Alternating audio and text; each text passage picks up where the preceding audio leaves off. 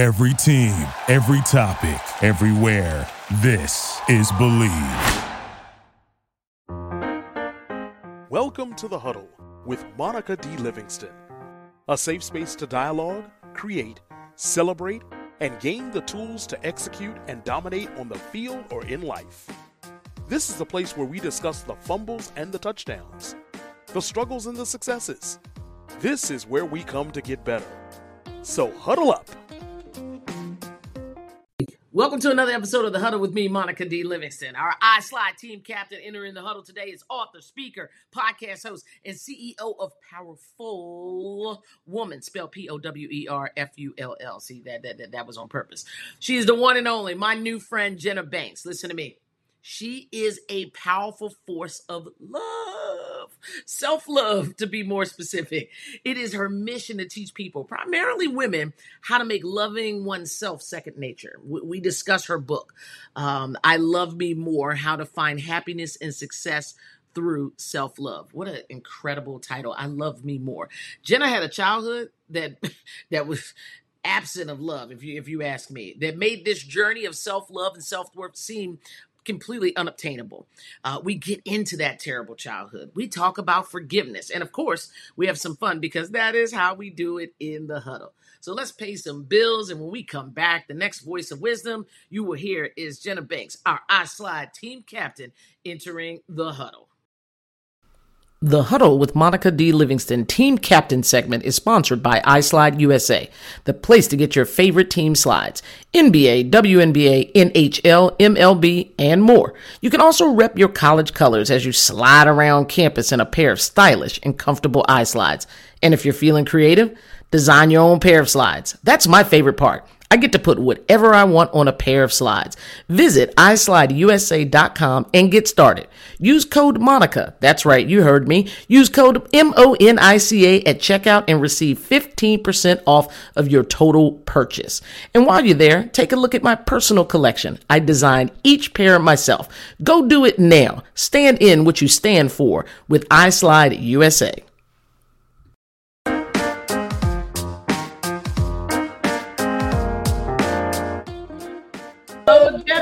What an intro. I'm living great. How about you? Hey, thanks for asking. You know, I'm living the dream. I'm living the dream. I really can't complain. I want more hours in a day. You know, I want a couple things different, but I've laid out this life and so I'm living it. So, but thank you for asking. Happy Women's History Month. Yes. Happy Women's History Month as well. I'm really excited about this month. Yeah, we got a whole month of spotlight. And, you know, I got to be honest with you. I started the book, right? Your book, I Love Me More, How to Find Happiness and Success Through Self-Love. And it's good. Oh, thanks. No, it's so personal though. It's like gripping me. It's an easy read because it's so interesting. And I got to tell you though, like, you went right in. I mean, like first paragraph, almost like first sentence, it's like childhood trauma. And I was like, whoa, it kind of took me off guard because, you know, I met you and you're upbeat and, you know, like all hyped and the title of the book. And then I start reading and I'm like, whoa, it like stopped me in my tracks. And so I think I just want to, you know, start there. Yeah. This was a journey, right? Like you are this person now. It's almost like death to ultra living. Totally. Steps in between, I would imagine. So let's start at the beginning without giving away, you know, the book, because y'all gonna go buy this book now. March 8th it drops. Go buy the book. Don't think you're gonna listen to this show and then you don't need the book. That's not how we roll. Okay, support. So give us this glimpse here. This is just a trailer to the movie. That's all this is here. You grow up in this house. And it is a traumatic, your words, childhood. You describe some things. Who's living in the house? Where are we? What part of the country? Talk to me about this. Yeah. So at the time I was in Florida. Okay. And I was the oldest of five children. Now, mind you, I was the only one from the first wife. And then he went on, my father had four more children. So I had four younger half siblings that I was raised with. And I was raised in that home most of my life with my father and his wife. Your father. Okay. Mm-hmm. Yeah. So your bio mom at this. Well, she was in California, and I saw her like once a year, or not even that. She was very not active in my life. Talked to her rarely, so I didn't really know her. But oddly, I knew my grandmother very well. In fact, she was the biggest support I had was her mother. Okay. So it was a very strict religious home, as you probably read. It was very almost like cult-like in that we couldn't listen to secular music. They called it secular, which means not Christian, right? Yeah. And we couldn't watch anything unless, like, if it wasn't Christian, then it had to be like black and white, Leave It to Beaver, literally Leave It to Beaver, like Haley Mills, all these old movies. Little House on the Prairie, probably right there. Yep. Definitely Little House on the Prairie. Oh my God, I forgot about that show. That's probably your wardrobe too. Laura Wilder, yes. Oh yeah. No makeup. You couldn't do any of that. So, and we couldn't also even watch cartoons like Scooby-Doo because they thought it was evil because there were ghosts in it. Somehow. Oh, wow. You're talking fundamentalists, like super Christians is what I call them. Mm-hmm. And I use that term weirdly because for context here, I went to a Christian high school. So I'm very familiar, dated back when I was straight, guys that had a long time ago. Before I saw the light, hallelujah. Amen to seeing things differently. But it was that type of school, like no secular music. We didn't go to prom. We went to Florida for our senior class trip. But we didn't get to go to, and I still remember who was there. New Edition. Oh yeah, like it was. You know how all the seniors, it was Senior Week, and everyone went to Disney, and we were the only school in the park that couldn't attend the concert because it was Christian music. Yeah. For our prom, we had two Christian comedians because we couldn't have music. They were. So you can relate. You can relate. Girl, I got you. I got you. Okay. So you're there in this household where it's supposed to be all this love and whatever, because it's supposed to be Christian. God is love, right? Right. All about love. Getting the complete opposite. It was so strict and oppressive, and we couldn't be free to be who we were as individuals. I'm a very creative person. I just like to express myself, and I couldn't do that in that household. So I was always being punished. And that was the thing. It was like constantly being, I call it beaten. They call it spanking, but truly, there were objects involved and breaking of the skin and all of that. I'm glad you said that. Because in the beginning you use the word spanked. And then right behind that is with a 2x4. Yeah. And I literally backed away from the page. It was like, that's not spanking. That's beating, right? That's so beating. That you were kind in just in the description of that, I thought, which leads me to my next question. Have you been able to forgive?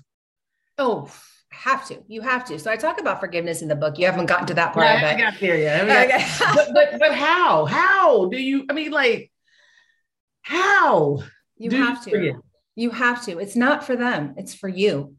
So I came to find out, and I told this story about how it hit me. I had this epiphany in my 20s where I had been holding on to a grudge against somebody who did something to me at work, and I was just seething over it.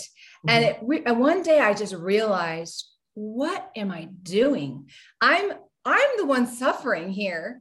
She's fine. She's going about her day like there's nothing wrong. And here I am seething. And I'm like, why am I doing this to myself? And at that point, I realized that holding on to resentment or grudges or not forgiving only hurts you. And why would you torture yourself like that? I'm all about self-love. Yeah. And that is not self-loving to beat yourself up like that. So you forgive for your own peace.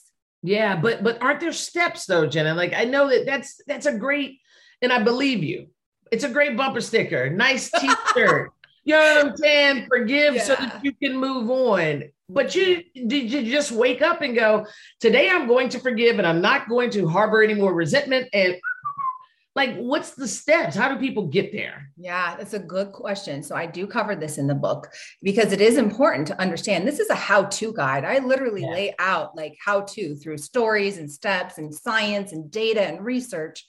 Yes, like how to get there. Well, you have to, there's this thing called the 10,000 things I talk about, but basically you have to think that that other person has 10,000 other things that is probably could be the case, right? Mm-hmm. So in your mind, you're thinking, well, they did this to me, but in their mind, you know, for example, in the case of my mother, let's say we, okay, because I talk about the trauma with my mother, right, as well. Right.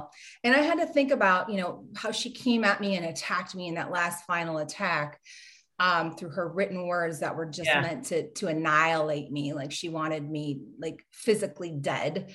And she said that in right, so many words. Yeah. Yeah. And basically I had to realize, you know, look, what people do to you is a reflection of what's happening inside of them. Yes. And so what was her background, right? What trauma did she experience growing up? What belief system is she operating from?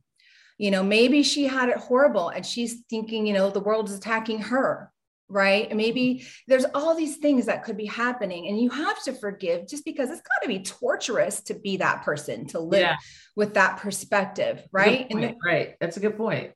Yeah. And that could be said for anything happening to you. Let's say you're a celebrity and you've got trolls. I'm not a celebrity, but I'm starting to experience more views on my reels and things like that. As that increases, these people pop out of the woodworks and try to drag you down and say horrible things. And it's not that frequently, thank goodness for me yet, but you have to look at that and go, forgive them. You know, you go, you know what? I'm sorry that you have to live a life that where you can only spew hate, and that's got to be miserable. Right. So I think like pretty much what you've come to the conclusion is that those people that hurt, as we you know, everyone knows are hurt people. Yeah. They don't have your book. They didn't have a book like yours to help them separate themselves from that hate so that they can be productive, because you're right. They don't have self-love. Yeah. So it's almost like they're mad at you if you do, you know, and, you know, as say haters, they're hating on you because you see yourself, you see yourself differently. This metamorphosis, this change though, right? I'm going to dip back for a second into the childhood. And then, you know, as a teenager, you mentioned your grandmother here today was a big support for you. Yeah, I think support is so important for people to try to tap into those different supports. Who were your biggest supports, you know, growing up and now helping you with this change? Well, I had one support growing up, and that was my grandmother. And that was it. That's all I had. Church. You guys are going to church every Sunday. No one is like, this dude's got it wrong. Pastor's not pulling your dad aside and saying, no. I think, wow. You know what he said when I confronted my father, which I talk about in the book? That day I confronted him, said, I don't want to be here anymore. And he was like, okay, where do you want to go? And I was like, literally no emotion. You know, I felt a lack of love for a reason. There was a lack of love. Right. It was all about him. The world had to revolve around him. I won't get into details about that, but we know what kind of people those people are. Yeah. But, you know, he was like, okay, well, where would you go? And I said, I want to live with my mother. I didn't have really any options, and I didn't know if that would be an option. I hoped it would be an option. Right. He says, well, would you do me a favor and at least go talk to the pastor?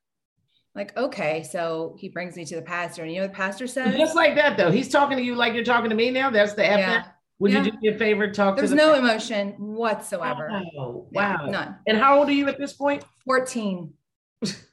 14. Okay. Yeah.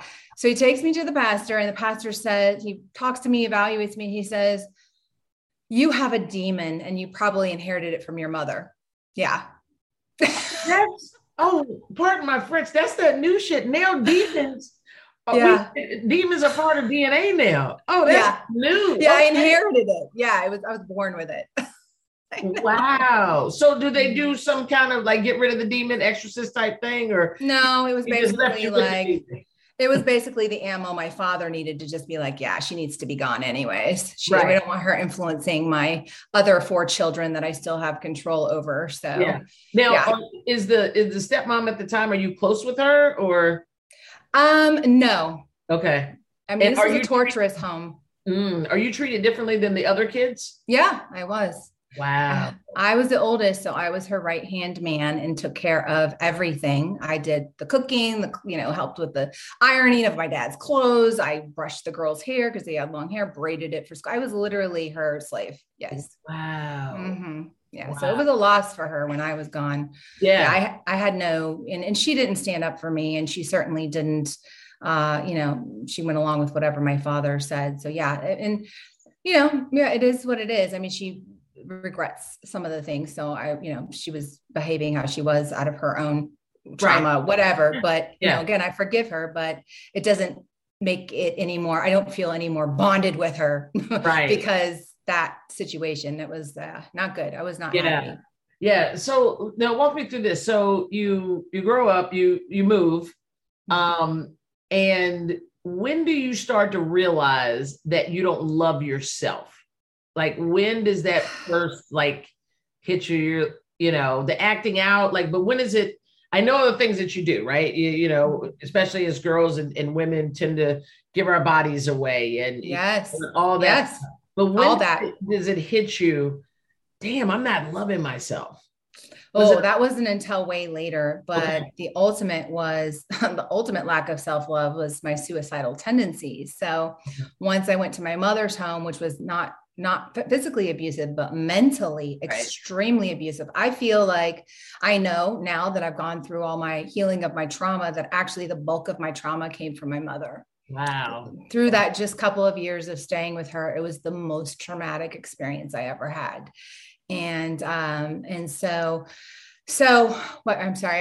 It's Friday, right? TGIF. My mom, my short-term memory's horrible. When did you know? I'm loving myself. Well, I didn't. I was so self-loathing. I had no sense of self-value and no sense of self-worth that after I became numb living with her, I got kicked out for the last time when I was 16, went to live with some friends and bopped around and had stint at my grandparents and, wherever, and landed at a friend's house at 16 or 17 and got my GED. But I became very suicidal at that point. Mm-hmm. So the bottom of the bottom, I just didn't want to live. I really just thought life isn't worth living. I can't feel anything. I had no emotions. Yeah. I was numb. I couldn't feel happy or sad or good or bad. I just couldn't feel. And so I didn't want to live. And that was, at the time, I didn't realize it was a lack of self-love. Obviously, looking back, I can see that clearly, but I had no sense of value, no sense of self-worth. And so I wanted to die. And I tried multiple times. The last time led me into a hospital where I was in a coma for several days. Wow. Because I took a whole bottle of pills, very intense pills, and someone found me convulsing. They called the ambulance, took me to the hospital, and I would have died if they hadn't found me. So that was, amazing that I survived that. And I'm so grateful for that. So, but looking back, I ended up getting pregnant at 19 and married at 19. And that actually saved me. Mm-hmm. The hormones came back on, my emotions came back on, and that changed everything. Now I felt everything. And I think that going through that transition was where I then started to tune into my energy for the first time, because I could feel it so intensely, Right. So now it's possible, because before, what I hear you saying is you weren't feeling anything, so now the hormones are helping you identify happy, sad, crying, all of this emotion, which then indicates to us that we're alive, right? And that we're in control of some of this stuff. Like, I can do this to make myself happy. I can eat this, it's my problem, or look at this, or watch this, right? And get in with those senses. So that's so pregnancy helped you. That's amazing. That's awesome. Yeah, it was literally a gift from God, the universe, whatever you want to say. Literally, I needed that. And I truly feel that my entire life has just been so beautifully, universally orchestrated. Like I came in this religious, I was brought up in this religious home. You'd think I'd go the opposite, which I did for a while. I felt like I was an atheist for a while, but I found my spirituality in my 20s and really came to realize a bunch of things. And now I'm still very much on my spiritual journey, as I think everyone is, right? We're all discovering things for ourselves, but absolutely. I know for a fact that I'm not in this alone, that this is, that I'm assisted by the universe at every turn. You know, what I like is that you haven't left people out here alone, right? One of the things I heard in you said your grandmother was your only support system, mm-hmm. and you didn't have a template for the reason. I think one of the reasons, I'm no psychologist, you wanted to die was because what was there to live for? That's right. Like, well, yeah. I mean, to get up again and do what? To be yelled at, to be screamed at, to be not loved, to be not loved. Mm-hmm. Before that, to be hit, to be beat. Like, who would sign up for that? Oh, I know what I want to do today. I hope I get 2x4. No, right? No. You didn't have a template also. And the book allows for people that would be in a similar situation to now have a template. Talk to me about the book. That's the thing I want you to talk about. Like, I know it's a workbook. It's going to help people. I love how you weave it in your stories. It's not this dry textbooky. It's not just only your story. Ooh, listen to only what Jenna went through, but you tie it together. Tell people to outline it, like, you know, why you want to do it that way and like the nuances of the book. Yeah. I mean, the truth is I'm not a doctor, right? I'm not a spiritual guru. I'm just a master in me. Of me who learned how to love myself despite all the hurdles that I had to overcome.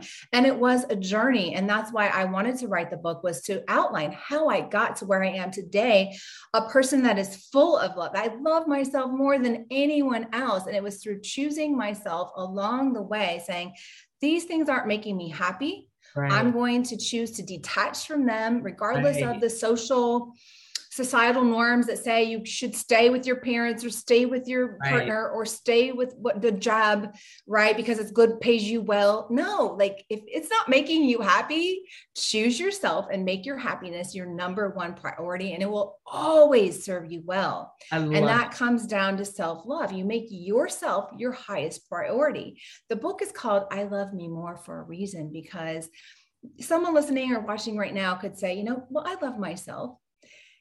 You have to love yourself more. It's not enough to just love yourself. You have to love yourself more. We can love ourselves and not go for the dream job.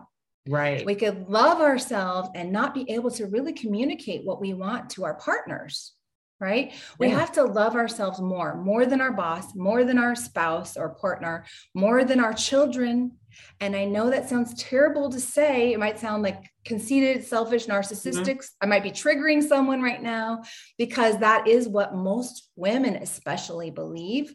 We've been raised to believe that self-love is selfish. And so we end up self-sacrificing our needs for everyone else, because that's what we were modeled. Right. But the truth is we have to love ourselves more than everyone else, because when we fill up with our own love, that's how you power yourself up. You stand in your power when you're overflowing with love, which, by the way, God is love. Talk about it. Come on. God is love, which means love is God. Mm-hmm. You fill yourself up with your own love. You have this God energy, this love energy coming out of you. You're giving it all away to everybody else. And so I have a good litmus test for you, anyone listening right now. Let's do it. Ask yourself, who are the people I love the most in this world? Okay. And if you think about it and you write it down, most people are like, my kids first. Mm-hmm. Maybe even God first, who you see as something outside of you. God, my kids, my partner. Yeah. Usually myself never ends up on the list. Yeah. It feels weird to write it on the list. It does, right? You know, it feels selfish. Like it feels like, oh, this is about, I'm not trying to make this about me. But you're saying we have to flip that in order for us to truly love the people that are on the list. Totally. We got to start here and not just love, but kick it up a notch to the more. Yes, to the more. That makes so much sense, my friend. And let me, I was just going to ask you, do you think women are more prone to this than? Mm-hmm.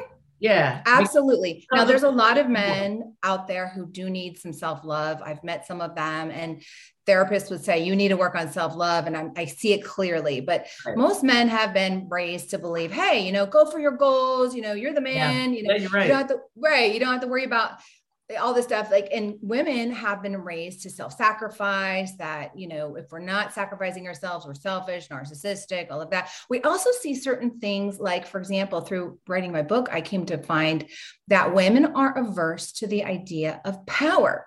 So think about it. Another good litmus test is think about it. Would you willingly say, I am powerful? How do you feel about that?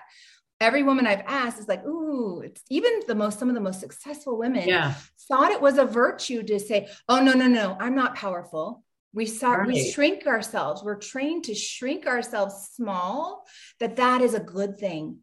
But we should want to be powerful. We should want to take up space. Yeah. Doing things that work against us. And I try to point a lot of these things out in the book, things like apologizing. Women, mostly women, some men do it too, though, say, like, let's say I live in a building and I'm getting into the elevator. If a woman is walking out at the same time as I am, she'll say, sorry. Mm-hmm. That's just a good, but that happens all over the place, all day long, all kinds of women doing it, all kinds of ways. Right. But why are we sorry? Yeah. For what? For what? You do anything. Walk in. You're walking. And you're right. Men don't, I can't even think I'm going in my head trying to picture that scenario and how it would sound from a dude, apologizing for that. Sorry. I'm walking out of the elevator. You think of him as kind of weak and, insecure or whatever, but why do we do this? And we think it's a good thing. Oh, I should say sorry. It's programming, it's conditioning. There's all these unconscious social norms and programs that we as women inherit from our mothers, from our grandmothers, and then we carry it around. So here's another interesting fact. Did you know that we form 95% of our belief system that we operate our day-to-day from by the time we're age 7? Wow. 7. I did not know that it was that soon. I knew that in this socialization kind of circle that the very first people are norm shapers are our parents. And then we move from those immediate norm shapers to teachers and, and church then it's going around, right. And then the institutions come in, church, education, and whatever. I didn't know that then basically who you are is by age 7, depending upon who, I guess, those norm shapers and those teachers and those institutions are that you participate in. Well, and it makes sense, right? We do a gazillion, as humans, we're pretty incredible creatures. We can drive and think and chew gum and do all these things at the same time. Meanwhile, in our bodies, we're like, our cells are dying and replicating and doing all these things. There's so much happening. So it makes sense that our operating system wants to hurry up and learn some things so that we don't have to think about them anymore. Yeah. We go into this unconscious, subconscious kind of operating system. And then we go, okay, this is what a girl is. This is what a boy is. This is good for a girl. This is good for a boy. Right. Got it. I'm going to move on to other things because I'm growing and learning and whatever. But unfortunately, we never question these things that we just take as, well, that's a fact when they're actually not facts. No, they're beliefs.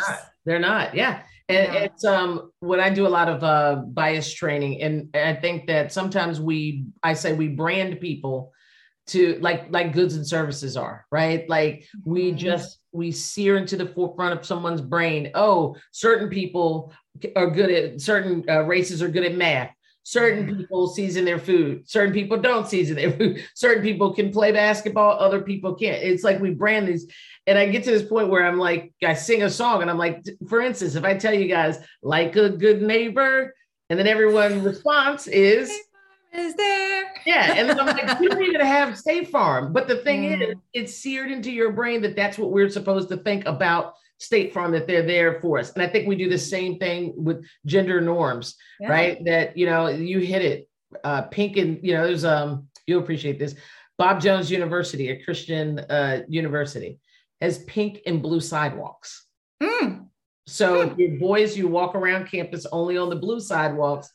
And the girls walk on the pink sidewalks. Pink. Oh, Lord. Yeah, and that again, just these norms, right? Like it's crazy. Let me ask you, what is there a difference between self-love and self-care? Yes. I'm glad you asked that question. Yeah, it's a very, very good question. By the way, I'm a huge fan of self-care. Absolutely. As a woman, I love buying myself flowers. It makes me feel good. Like I treat myself to stuff all the time, not overboard. And obviously I talk about this in the book too. I go into the business of self-love. I go into parenthood, all of that, because you don't want to buy just to like make yourself feel good with buying stuff. But, let's say you've worked hard and you want a massage and you can afford it, go get a massage, take care of yourself. But that is self-care. It's more superficial. Mm-hmm. It's doing things to make yourself comfortable, you know, take a bubble bath, things like that. Self-love is sometimes a lot harder. It can be painful and it can be uncomfortable too. So for example, sometimes you have to do things like what I talk about in the book, break my own heart. There's this heart-wrenching story about me breaking my own heart twice with a guy I was really in love with, but I had to choose myself and love me more. And that meant breaking my own heart because I knew this wasn't good for me. Yeah, no, I love that. I love that. He didn't break your heart. You put it on you. You broke your heart, right? Mm-hmm. Because you were loving yourself enough not to settle. That's right. Yeah. That's loving yourself hard. More. Mm-hmm. That is it's hard. You're right. That's an upgrade because most people will be like, I love myself. I love him. He's good. He loves me. Mm-hmm. You know. So I mean, what else is there? What else is out there? I should just go ahead and do settle. That. Mm-hmm. People would be happy to have him, right? All those things. Yeah. Oh, and, you know, and then probably you break up with them, and there are some people like, what? Why did you do that? It's like, I love him, you know. And so all that was the impetus for writing the book. I had a friend who was in that position. She's like, why?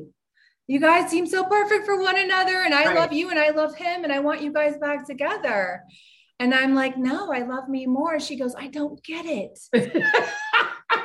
She meant that though, right? She meant that. She meant it. She is my age and she didn't understand it. I'm like, what do you mean you don't understand? Like, I value myself more than I value anyone else in this world. If I'm not going to get what I need, if I'm not 100% satisfied and I'm feeling dissatisfied more than satisfied, I have to choose myself and leave that situation. Right. She just couldn't understand, but she ends up going home, thinking about it for weeks. She loved us both so much. And she was like, Jenna's convicted about this. So I got to figure this out. Right. So she's thinking about it. I didn't know about this until later. And she calls me one day, a few weeks later after dinner, and she's like, oh my God, I got it. And I was like, what? She's like, I need to love myself more. Like, so she's like, look, Jenna, I broke up with this guy because of what you told me. I just didn't. And she goes, I realized by allowing what I was allowing in my life, this him making her not feel valued. She was constantly like feeling anguish about the scenarios that he would present to her with like, oh, let's go on this date. And then, oh, I'm going to cancel, you know, all the crap that you do with dating, all that crap. But he was not meeting her needs and he would never be able to, he wasn't capable of it. And she's like, I realized that I wasn't valuing myself by allowing this in my life. Mm.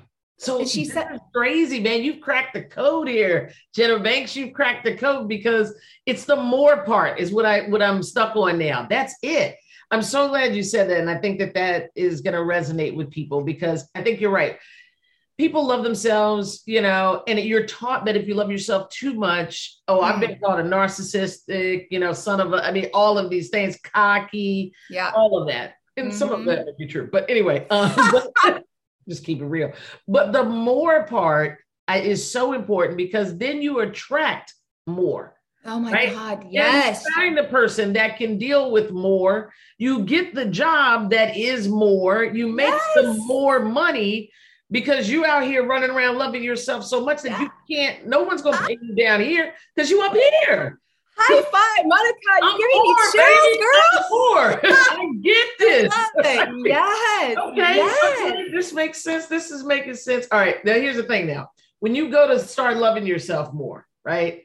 Are there three things you can do immediately? And two-part question. I imagine that when you do this, people are going to give pushback. Like if you start like, you know, putting yourself first in your current situation, there may be people that are like, hold up, wait a minute. How do you navigate, you know, that? But first answer, you know, what can I, like, I want to start today with the more. What do I do? Get my book. Yes. That's going to be your handbook. Got to wait till, so nobody can do more till March 8th. So just keep living the crummy life for a couple more days. No, but you can pre-order it now. So it'll ship on March 8th with this. So it was right around the corner, but really what you could do today is start to realize that it's going to be uncomfortable. That's what I talk about. Self-love can be uncomfortable and hurt, and it can hurt sometimes.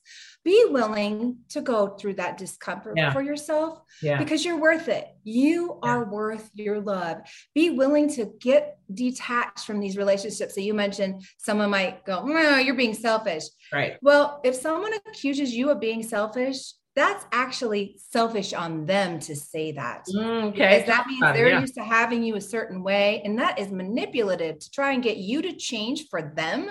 Right. That's actually, they're being selfish. So anyone who says that to you is just used to you being a doormat and letting them cross your boundaries and all that. It's there are going to be some people who might have a problem with it, but that's just because we're used to you having no boundaries, you know, all of that. So you know, you gotta be willing to, you know, let go. Okay, I'm gonna have to distance myself a little bit from you until you realize that I love myself more, and you're gonna have to deal with that. You know, it's cool. Okay, and that might mean eliminating some toxic relationships. Yep. It might mean, you know, reassessing your friends. Now, I'm not saying a whole reassessment, but I talk about this in the book. I had an old high school friend who just never evolved with me. And it was almost this obligatory friendship because I'd known her so long. God, I got a couple of them hanging on. Tell me what to do.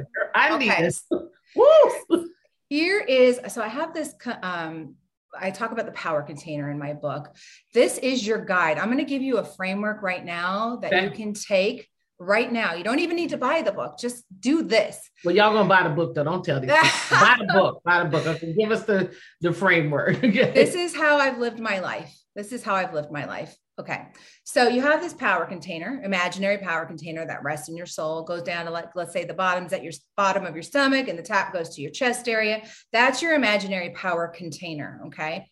When it's full, when you're full of your own energy, which is love or attention, right? I call them all the same thing. Your love, your attention, your energy, that fills up your power container. When you're giving your love, your attention, your power, your energy back to yourself, you fill up your power container. You feel what I call powerful, F-U-L-L, full of your own power. You're not taking it from anyone else.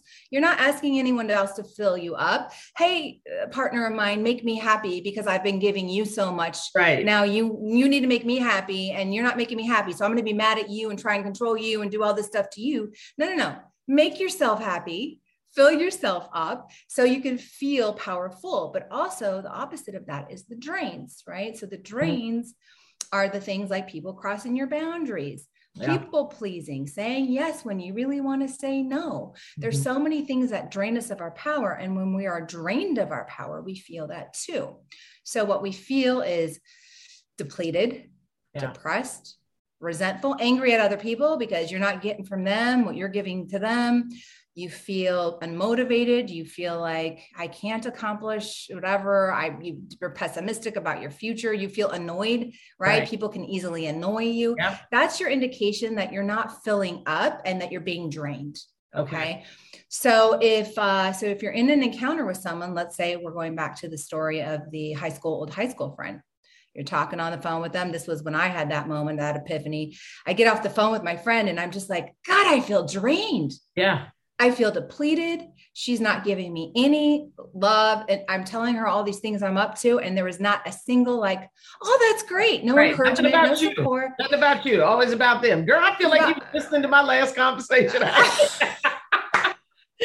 you know what I did? I put down the phone and I'm like, why am I keeping this person in my life? Why? I'm getting nothing out of this. Right. Obligation isn't serving me. Yeah. One way. What would happen? Yeah. So what would happen if I don't respond to the next phone call? Tuning into the power container. You know how it felt? Really damn good. Really? Yeah. It felt really damn good. And I was like, I'm just going to keep going with that. And then she tried again to get a hold of me. I just never responded. Uh-huh. And I could have confronted her, but I knew our relationship wasn't salvageable. So, you know, that's the point. Right. And the good feeling that I had in my soul told me everything I needed to know, that I was making the right decision for me. Yeah. So now that is the good point, though. I'm going to put you on the spot here. Is there ever a wrestling match between the self-love and guilt? Oh my God. And what do you do? I love you, Monica. You are an amazing host. Let me just tell you. Girl, I feel like I'm in a therapy session, just kicking it with you. I've got people listening to this thing. Okay, go ahead. You ask the best questions in the whole world. I have something to reveal to you about guilt. Okay. So guilt is something that especially plagues women, which is why I wrote this book specifically for women. Again, it's not that men don't need self-love, but women have specific issues, which what I call sabotages our ability to self-love. I had to get to those things first in the book before I could even tell you how to start practicing it, because we have to be aware of these things. Guilt is something interesting that when I started digging into the research and the data, come to find out, which by the way, I pepper the book with research and data along with my story. So it's not just me saying this, there's science behind this. So when men feel guilty, they feel guilty about things like drinking too much alcohol or eating too much. They're like, oh man, but again, that's a self-love thing, right? Because if you think about it, they were not good to themselves. Yeah. So men are better at loving themselves than women. What women do is we feel bad about the idea of hurting someone else's feelings or something like that. So guilt though, is something mostly fabricated in our minds. Okay. And it actually means that you're breaking a pattern. Guilt literally means you're breaking a pattern. So it could be like, you say, okay, Jenna, I'm going to practice some self-love today. I'm going to do what Jenna said. I'm going to say no, because that's what I feel like saying. And it feels good to me in my power container to say no. So I'm going to say no. You're probably going to feel guilt. And this is what I talk about when it might be uncomfortable. What does guilt feel like? Think about what guilt feels like. It feels uncomfortable, right? Yeah. Yeah. Well, guilt pushes you right back in your programmed lane. Mm. So instead of doing something wrong, like we think we're doing, oh, I'm doing something wrong because I feel guilty. Let me go back into my lane. That feels more comfortable. Right. You're actually breaking a programmed behavior. That's that discomfort you're feeling. That's deep. She done dropped the gem in here in the huddle today, people. Wow. And you know what? I just thought of this. The whole reason that, take the friend, you hang up the phone and you're drained, right? That drains your power tank. Yeah. And so then I was thinking, well, guilt could drain your power tank also. But then since your tank will be drained anyway, it might as well be drained in the area of separating, because the guilt isn't always going to be there. Right. But the other feeling is always going to be there as long as you keep that relationship with that person. Exactly. So you go ahead and let the guilt drain for a minute, but then it's going to be gone and make more room to just keep being, powering up your tank. Oh, right. I got this. But the knowledge is power, right? Knowledge is power. When you know, oh, well, actually, I don't need to give in to guilt. This is just me changing a pattern. I'm going to just, you just blow it off, right? And then because what happens is it turns into shame and anger at ourselves. Now, not only are we not loving ourselves, we're beating ourselves up. We're draining our own container. Yeah. It's terrible. It's so bad. It's so bad. Right. And I think it also must be, not good for the other person. I'm really thinking specifically here about the friend that like, they have to know I'm not having a good time still. Yeah. And they can't be like, we just in here tricking ourselves, right? Like it's fake. It's just fake. Like, let it go. And that's no one... time. Oh man, you dropped so many good gems. Okay. Listen, we're coming on a time up. I want to ask you some questions. This is what I call our 2-minute drill. Okay. I'm going to fire off a bunch of things to you. You get to pick between the two. Okay. No explanation, Jenna. You just answer the first thing that pops into your mind. Then we'll move into our 4th and 1 question, but I'll explain that. And then I'll give you an opportunity to give some explanation. But for this round, 2-minute drill, straight rapid fire. You just tell me what you think. Okay, here we go. Hip hop or R&B? Hip hop. Big, the book club or the club? Like going out to the club. The book club. Sports car or SUV? SUV. Okay. Take a class or teach a class? Teach a class. Beach or cabin? Beach. Hoodie or suit? Hoodie. Really? I brought it for you, Monica. Okay. So you really just wanted to put on this today. Yes, exactly. That's what I was wearing before I came on. Okay. Movies or play? Oh, movies. Okay. Cook or takeout? Takeout. Pancakes or waffles? Pancakes. Sausage or bacon? Sausage. Chess or checkers? Chess. Fly or drive? Fly. Definitely fly. Baked or fried? Baked. Okay. My heart wants to say fried, but I'm going to say baked because that's my logical side because I do that. Steak or salmon? Salmon. Treadmill or bike? Bike. Skydiving or kayaking? Oh God, no skydiving. Kayaking for sure. And the last one of the 2-minute drill, Saturday nights or Sunday mornings? Saturday nights. Saturday nights. Okay. Thank you for the 2-minute drill here. Now, I've got a question for you. We call this the 4th and 1 question in the huddle. You know, 4th and 1. We're playing Bring football. It. Okay. It's like, what are we going to do here? We're going to go for it. And so the question is, can you talk to us about your biggest regret or learning opportunity? And not so much, you don't have to tell us the details of what it was unless you want to, but what you learned from it and how you apply it to your life today. So this event happened. I dealt with it this way, but what I learned from it was this, and I can show you, Monica, that I really learned this from it because this is how it shows up in my life. Yeah. Good one. Well, I'm going to give you a recent one because this is the one I'm still dealing with it. Okay. Actually. Ooh. So, you know, I came from nothing. Right. And so I even went through bankruptcy. I talk about that in the financial section of the book about 27 years old filing for bankruptcy. So having to not only be responsible for my financial well-being, I had no man, I would never let a man, by the way, be responsible for my financial well-being, but you know, doing it all on my own and becoming self-made, I made finances a really big focus later on in life. Yeah. And so I'm saying all that to say that I started buying property in Atlanta after I left California and was able to afford it. And so, you know, so I started building and really like making up for lost time, and real estate is such a great investment. And I'll tell you, when the pandemic was starting to hit, actually I did this before the pandemic because I saw that something was happening in the market. I was doing Airbnb and I saw that one of my properties wasn't doing so well. And I started to think, wow, I feel like something's happening. We're about probably going to have some economic issues. And I was thinking I was feeling the last crisis of 2008, the financial crisis, when everything went crazy with real estate and a bottom dropped out. And I didn't want to be so heavily invested if that happened. Sure. So I reacted based on that conditioning of the past, which, you know, can be problematic if you think about the fact that we are conditioned by these traumatic moments. And so I dumped that property and I really regret it because that was part of my plan. I should have just stuck with my plan, you know? And so what I learned I still regret it to this day because I missed out on the opposite, which was a big boom. Right. And, you know, that was it was a big property for me to have. So I really wished I had held on to it. And so the biggest lesson that I learned from that is, there are two.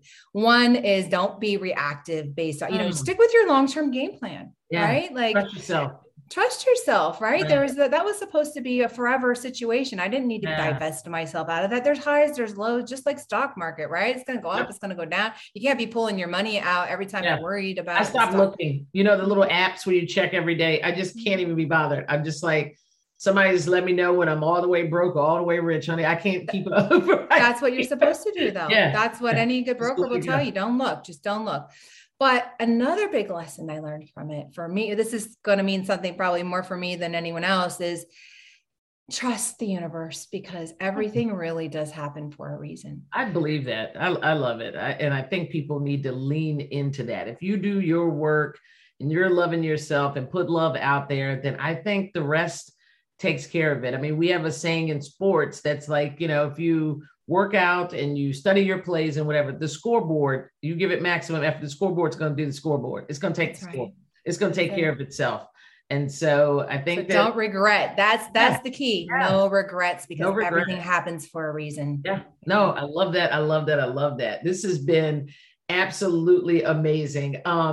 I want to ask you a couple more questions that you can give us some insight to. Would you rather have a conversation with your ancestors or your future great-great-great-grandchildren, and why? Oh, definitely the future. Okay. Yeah. Why? I just can't even imagine what kind of a freaking metaverse within a metaverse we're going to be living in, right? I know, right? I mean, the metaverse is, yeah, I got an Oculus for Christmas. Oh, you did? Oh, yeah. How is it? It's over here charging now. Cause like after this, I'm getting on. It's amazing. It literally is amazing. And it's so good for me. Just like, this is truly unplugging, you know, because you literally can go and visit different places. And so I'm loving it. I'm loving it. So yes, I think some of it's a little crazy. People are buying and selling real estate. Oh, really? Okay. The metaverse and paying real money for it. And I mean, this one guy got on, I'm in the community on like Facebook, and he was like, somebody moved out of my house without any notice. I don't know what to do. And I was like, is this a joke? Like I kept waiting for like Ashton Kutcher to pop out and say, we're being punked. He was dead serious. There was an attorney in the room saying, I handle these types of cases. I went on his. Oh my God, there was an attorney in. So you're in real estate, you might want to get you some virtual stuff. I don't know if it's any good, but yeah, just, you can try it out. All right. My next one, would you rather be stuck on a ski lift or an elevator, and why? Oh my God. I was actually stuck in an elevator recently. So I think I'm going to say elevator because I was in there with my groceries. Thank goodness. Oh, good. Yeah, but it was 2 hours. 2 hours. Yes, 2 hours. Were you the only person in it? Yes, I was. Oh, wow. And you know that emergency phone thing that they've got in there? It wasn't working.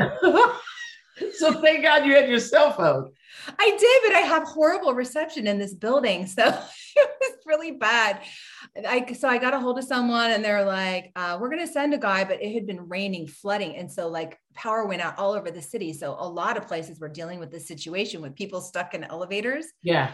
So it was like, well, when is the elevator going to make it? And I was getting, no one was like, their procedure was, I actually went and complained after this whole thing. I go, I want to help for the next person stuck in the elevator. Yeah. This was not cool. Right, the way this was handled. No one was calling me and telling me updates. Like, yeah. What if it was an elderly person or somebody that needed to get to their medicine or had to go to the bathroom? Like, sounds like their system was messed up. Okay. It was. And so I resorted to screaming, like in the elevator. I'm like, texting with my now boyfriend, and at the time though, he was keeping me company. Like, thank goodness, he was so sweet to keep me company the whole time. And I'm like, I gotta go. I need to make something happen here. So I started screaming, help, help. But it worked because some poor soul, some nice soul walking by on the floor that I was stuck between. He's like, oh, are you stuck? I go, yeah. He goes, I'm going to go find someone. So he gets the maintenance guy to come there and talk to me through the thing. So I'm glad I started screaming because that could have been traumatic, man, but I'm glad it worked out. And you mentioned your boyfriend now. Does he love himself more? Is that a requirement? By the way, I just want to point out the benefits of loving yourself more by me saying no to those relationships that were causing me internal chaos. I attracted, like you mentioned, you're this point of attraction.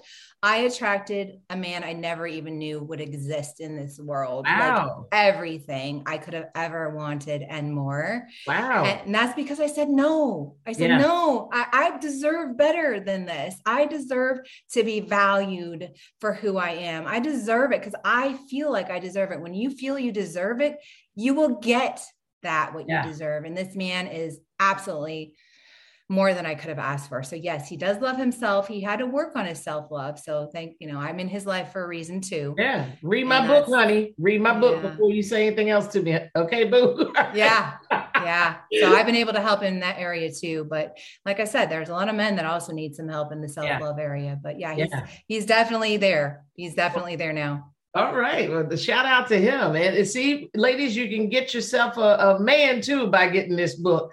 Because you will attract that. Jenna, this has been amazing. I feel like we could talk for another hour, but we got to wrap up. So iSlide USA is one of my sponsors of The Huddle. They make slides. And the slogan is stand in what you stand for. And I have a line there. You can design any slide. As a friend of the show, we would like to send you a pair of these slides. So I will design them for you. I'll get your size off air because, you know, you got to watch giving your size.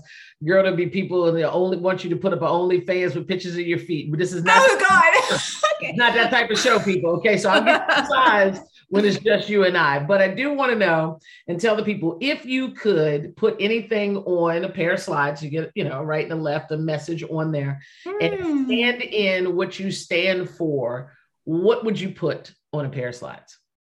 I mean, my instant reaction without even thinking about it is I love me more. I love it. Why don't we do I love me on one foot and then we do more really big on the other foot. Oh, I love that. Yeah. That's so good. Oh, you are so creative. Yes. What color scheme? What color are you thinking about? My color. So I'm, for those of you who can't see me right now, I'm wearing a teal, turquoisey teal hat and bright coral lipstick and necklace because those are my colors. So yeah, and they are for you. They are popular. Oh, thank you. All right. So we're going to design that. We'll put that up when we drop this show as well. And we're going to do that. We're going to love ourselves more. Oh, I'm excited. Thank you guys. I appreciate it. Absolutely. Now tell everybody where they can find you on social media, your website. The book drops March the 8th, where they can get it, tell people what's next and all that kind of stuff. Talk to them. I'm going to make it super simple. Just go to my website, which is jenna-banks.com, because there's links to everything on there. The Amazon, Barnes & Noble, you can buy it at Target, all over the place. Airport bookstore. So if you're at the airport, go drop by your local airport bookstore and hopefully it's there. Yeah. But also all my social media handles are there. I'm really active on Instagram, Facebook, TikTok, Pinterest, LinkedIn as well, believe it or not. I love LinkedIn too. So once you get the book, I want to help you hold your hand on your self-love journey. So definitely connect with me on whatever platform you like to use, because I will be sending you some nice reminders for your day. Love it. I love it. Jen, thank you so much. And everyone, listen, when the book drops, don't buy one, buy two. Give one to a special woman in your life that you love, and tell them that you're giving this to them because what you want for them is for them to love themselves even more. We are kicking it up to more level in 2022, baby. Our iSlide team captain entering the huddle, dropping a whole bunch of gems, is Jenna Banks. Jenna, thank you so very much for being our team captain. And man, we're gonna have to have you back. I think we could have an episode on each chapter and just go. Oh, totally. I mean, the financial, we didn't even touch on like the financial literacy aspect. So you're gonna be a friend of a show. Hell, you might end up hosting this little thing with me. Who knows? Thank you so much. I love you very much. I told you that was an amazing interview. I hope you will order Jenna's book. I hope you remember you are worthy of love and that we teach people how to love us by loving ourselves.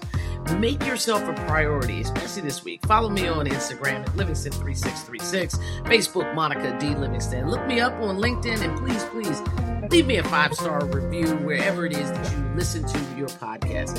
And don't forget, you get more Monica D on my website at www.monicadlivingston.com. Shoot, y'all know I'm not scared. Call me, text me, 703-898-2754. Yep, that's my number. Don't you phone call me. And maybe you'll get a pedicure this week and order a pair of my iSlides. Use code Monica at the checkout for that Huddle family discount. Until next time, in the Huddle, decide how you are going to be great. Remember, call the right play for your life. Success awaits you. Ready?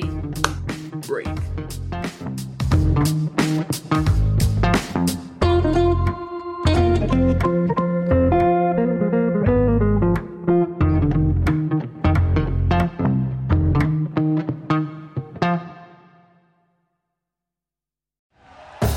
Thank you for listening to Believe. You can show support to your host by subscribing to the show and giving us a 5-star rating on your preferred platform. Check us out at Believe.com and search for BLEAV on YouTube.